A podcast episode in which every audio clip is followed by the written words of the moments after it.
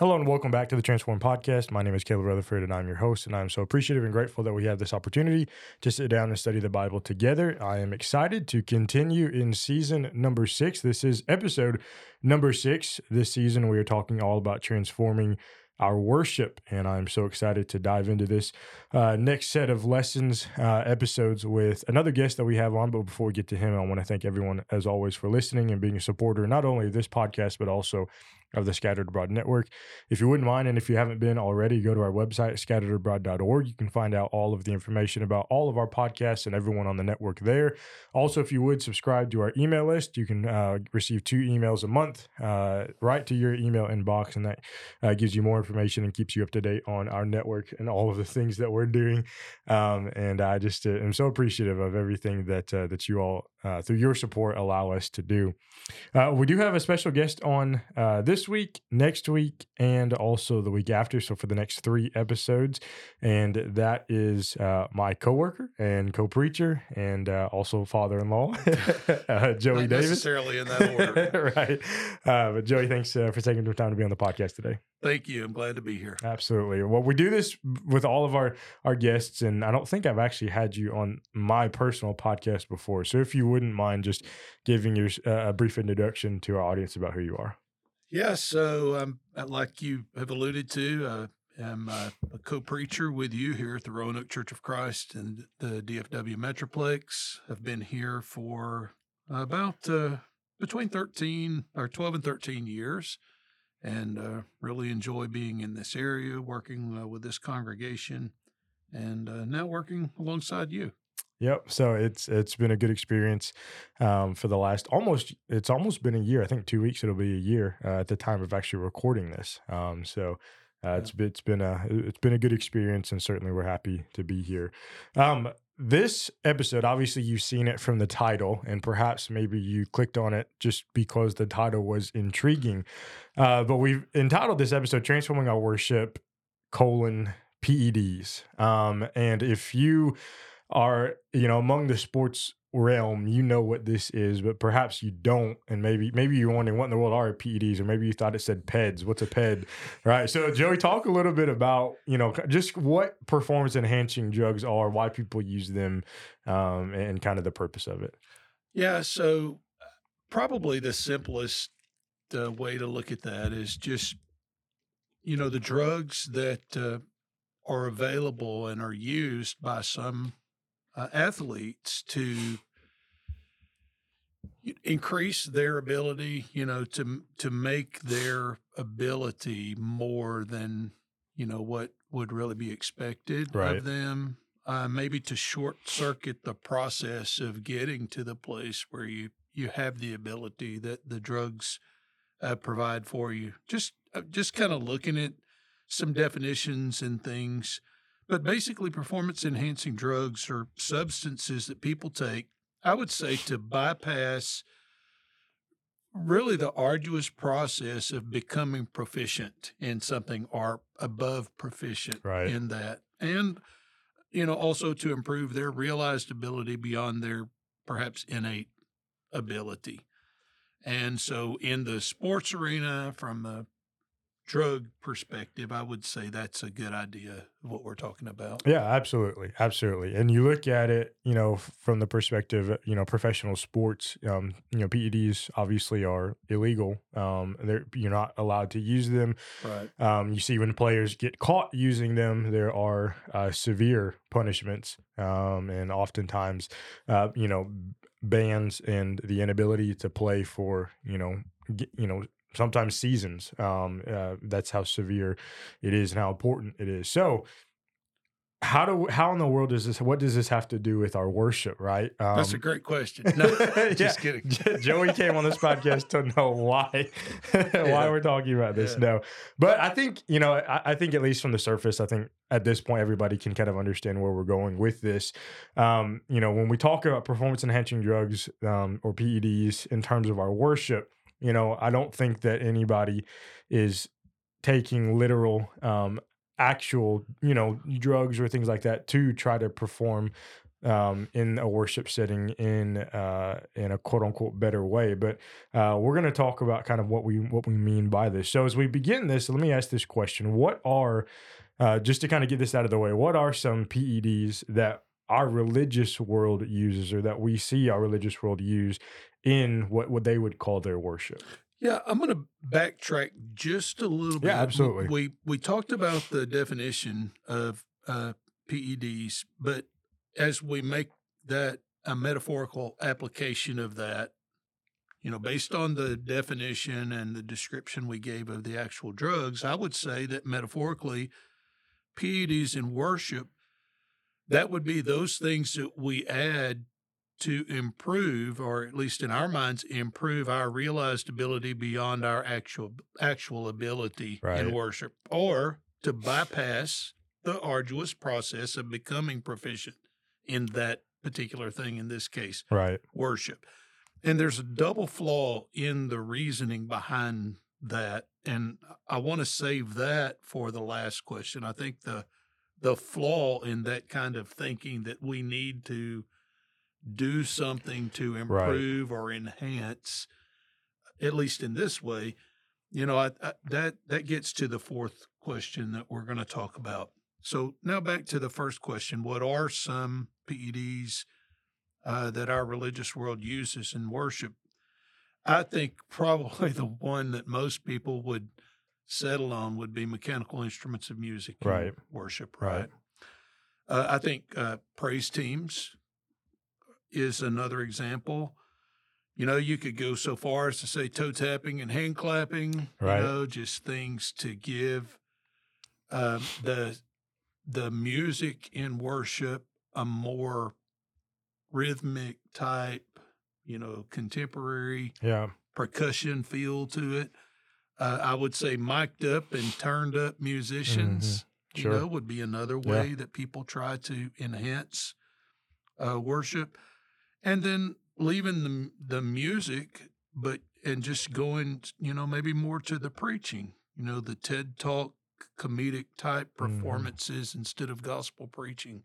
Uh, those seem to me to be, at least metaphorically, performance enhancement efforts. Right, right. No, I think you're exactly right. Anything that that anybody would add in, right? Something that is not, you know, prescribed, something that is not in the line of what God would have us to do. Anything outside the realm of that, um, we would consider uh, something to be along this uh, line of what we're talking about. And, and it's interesting, you know, you look at some, uh, you know, some of these these churches that are out there, these religions that are out there, they have what th- what they call, you know, they have the two services on, on a Sunday morning, right? They have the um the traditional and then what they would call maybe the contemporary, right? The the one where they have the the acapella singing and the traditional, you know, your worship is normal, what it's always looked like for the last you know few hundred years, and then you have another worship service where they add in all of these things um, and they try to make it a different experience, um, so to speak, and it's really unfortunate um, because people people think that they have to have something else, um, you know, to accompany them in, in their worship, and it, and it really is unfortunate. And I kind of think it kind of takes us into our second question: What's the point behind bringing something extra in to our worship assemblies? Yeah, I I think in answering that question, the point could be uh, made that any effort along those lines could be well intentioned, right? Sure. Yeah.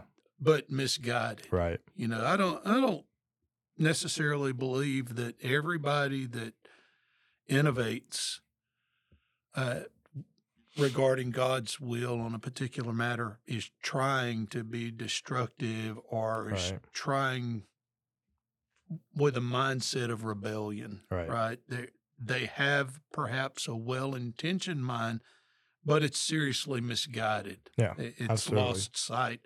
I you know, Cain and Abel, if you you could take them as an example. Sure.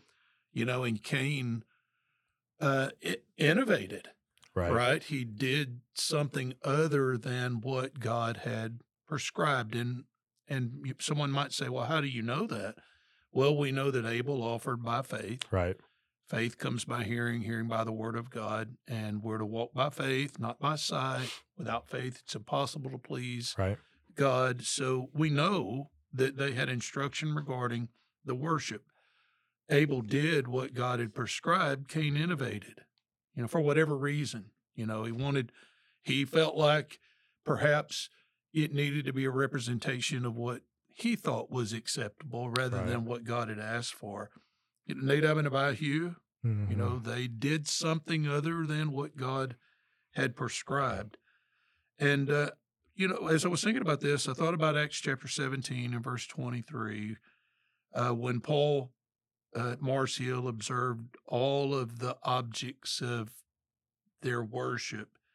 And he points out that he found an altar with the inscription to the unknown God. And he says, Therefore, the one to whom you worship ignorantly, King James, or without knowing, mm-hmm. the New King James, him I proclaim unto you. And that idea of not knowing, at least the underlying word, means to be uninformed or to pay little attention to or to be unaware of one's wrongdoing. Sure. You know, it's it's ignorant behavior in light of God's instruction and expectation. Right. Yeah, and I think it's, you know, it's interesting when you look at people, you know, maybe somebody has, you know, grown up from their childhood in an environment like that. That's what they've always known. It's what that has always been done where they have been um, and perhaps you know they just assume that that's just that's what you're supposed to do that's what everybody does right. you know kind of mindset um, but you know the, you and i understand and I, I would you know most of our audience would understand that you know even as individuals we still have a responsibility to ourselves and to god um, to seek out what he would have us to do and that comes through our own study of the word of god and so you know for somebody to you know grow up in an environment like that that's all they've known um, they also still have a responsibility though to figure out what's right and what's wrong um, and what God would have them to do. Um, so I, I, think it's a great point that you make there though that you know a lot of times it's that you know it's just that's just what they've always done. Isn't um that an obligation in any relationship? I mean, if sure. we just break this down in in a simple way, you know, a, a husband and a wife and their relationship, you're right. You're obligated to know and understand what you know your your wife wants or a person's husband wants, you know, for a, gift or something, right? You don't necessarily give them what. Well, you know, I I'd kind of like some tickets to football games. So surely, surely she would she would appreciate that because right. that's what I would appreciate. Right. I, I'm not so sure about that. Right. Right. So we're obligated, and we understand that in very practical ways in our human relationships. It stands to reason then that we should understand in our relationship to God we should know what he wants right. and we should want to give him what he wants right. not base what we give him off of what we think he wants. Right. Yeah and i think that's where you kind of get yourself into um, maybe the thought process behind using things like this uh, the idea of you know you're wanting to you think there's something more something else needs to be done. There needs to be something more to um, you know enhance the worship environment or the worship experience and the, the, idea of making themselves feel good right that's a reason why a lot of people do this or why a lot of people choose you know to go the contemporary route away from, you know not the traditional route because it, you know I, I don't know. It's just like as humans, we've we've always like there's got to be something else out there, yeah. right? You're always looking for the next thing, the next best thing. There's always got to be something else that uh, you know you we've never tried before, and and and it's got to be what's good for us. And so um, I, I, think a lot of um, there's a lot of reasons as to why people do that, um, but certainly certainly uh, things that need to be considered uh, by people who, who, who partake in, in this kind of worship. Um, you know, I, I, something that a lot of people uh, say. You know, if you're having a conversation with someone, you you say, you know, worship is um, supposed to be um, prescribed of you know a cappella singing and we have commands for that you know yeah. ephesians 5 16 um, and so on and so forth um, but a lot of times, what people will say is, "Well, well, look, you know, God never said, you know, thou shalt not use this instrument, or thou shalt not use a piano, or a guitar, or drums, or you know, have fog machines, or you know, whatever it is that you know that that might be going on at their uh, in their worship assembly." So, what would you say? How would you respond um, to to somebody who says something like that? Well. That's kind of a head scratcher, right? Because uh, I wonder if people really believe uh, this is an actual argument right. when they use it. Right? There, there, are, there are so many things that we would all recognize as wrong that are not explicitly forbidden right. in the Bible. Uh, even regarding worship, that's the case. I'm sure some some people would argue that. I mean, we're talking about PEDs metaphorically, right? Right, But right. I'm sure there are some people who would argue that using drugs to enhance worship would be a good idea, Sure. right? Yeah. They, I mean, there there are a lot of people who would argue that they're more spiritual, Right. you know, when right. they're they're high. But most reasonable people would not give give in to that argument. Uh, you know that the argument that the Bible doesn't say not to Mm. use drugs, um, or there there's no verse that forbids that. Right. So, lo- you know, reasonable people understand that. You know, the reality is that God has told us what to do. It's not. Um, it's not in one single verse either, right? Right. What what we gather from the sum total of New Testament teaching about what constitutes worship is not explicitly stated in one verse. Right. You you, it's collectively presented, you know, throughout uh, the New Testament.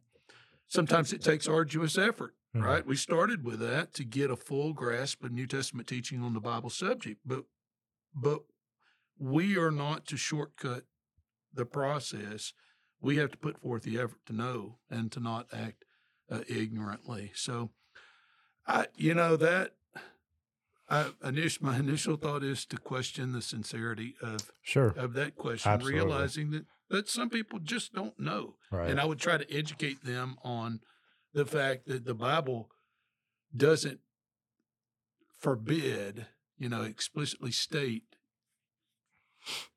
things that are forbidden. Some, sometimes yes, but when God gives a positive command, He tells us what to do, Mhm. then we're obligated to do that. Right. And I, I think, like you said, you know, it's, uh, I, you have to wonder the sincerity of someone asking that because, you know, and mm, everybody's used this illustration. But you think about a parent telling a child, go to the store, here's a list of what to get. You know, Yeah. they want what they have asked for, nothing more, nothing less. And the same, it's the same is with, is with God. He is our authority over us. Um, his authority reigns supreme. And thus, when he states something, it automatically, um, you know, outlaws everything else. You know, Yeah. going going forward with it or going backward with it. You know, you consider Noah in the ark. Um, he he was told specific wood, specific dimensions, anything more, anything less, um, that that they would not have survived. Um, you know, you think baptism and immersion, the exact same thing, and people have so many qualms with that. But um, God has specifically stated that immersion is what is to take place, and thus there's nothing more, nothing less.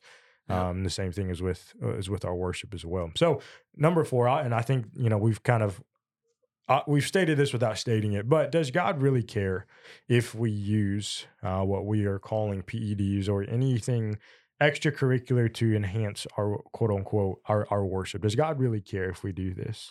So this now, you know, the the comment I made about reserving Right. the part of this until this last question? I, I would say yes. Uh, take, for instance, uh, the first observation made in the introduction, right? Uh, PEDs are used to bypass the arduous process of becoming proficient in the skill of worship. Right. say. Rather than helping people develop or uh, help helping them develop an interest and a commitment uh, to their love for God in worshiping Him the way He's prescribed. Some try to fit God into what people already prefer, Right. right? right. And that that's really what we're we're getting at. We're trying to make worship to God attractive to what people are used to Right. you know, advertisers don't try to drastically challenge and alter people's interest in order to sell to them. They don't do that. They capitalize on the interest you already have and sell products as something that satisfies that interest. Right. So similarly, people will add instruments, praise teams, bands, and the concert feel to music and worship because they think that's what appeals to society Mhm. and that's going to draw people in. Um, it's much more risky to try to transform people into God lovers who sincerely want to know what God likes and to provide that to Him in worship. It it is risky, but that's exactly what is required. Right. You know, John 4 24, we're to worship God in spirit and truth. Uh, Romans 12, 1 and 2, uh, Paul gets to the point that uh, we're to pres- we're not to be conformed to this world, we're to be transformed. We're to present our bodies a living sacrifice, right. wholly acceptable to God, which is our spiritual duty, our reasonable service. And so the, the other part is that PED is used in worship to improve our actual ability, right? Mm-hmm. We're trying to improve. So some congregations mic up the best singers, they had praise teams uh, with which others sing along. Uh, the flaw here is that God never asked us to doctor up anything, right. especially our worship, to the point that, that we're satisfied with it. He commanded us to sing and make melody in our hearts to the Lord, Ephesians 5 19 and 20. The problem seems to be that people get more concerned about how people view worship rather than having a care for what God thinks about it.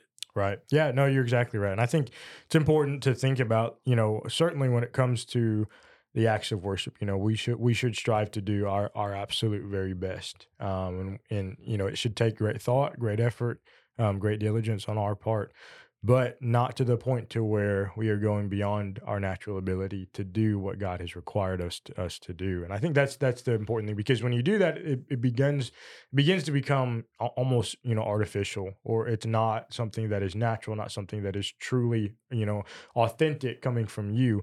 Um, when you begin to add all of these other things in, so certainly God cares, right? Because He's told us what He wants worship to look like. And if he didn't care, then God would have you know, God wouldn't have stated. He would have, you know, whatever you want to do is fine.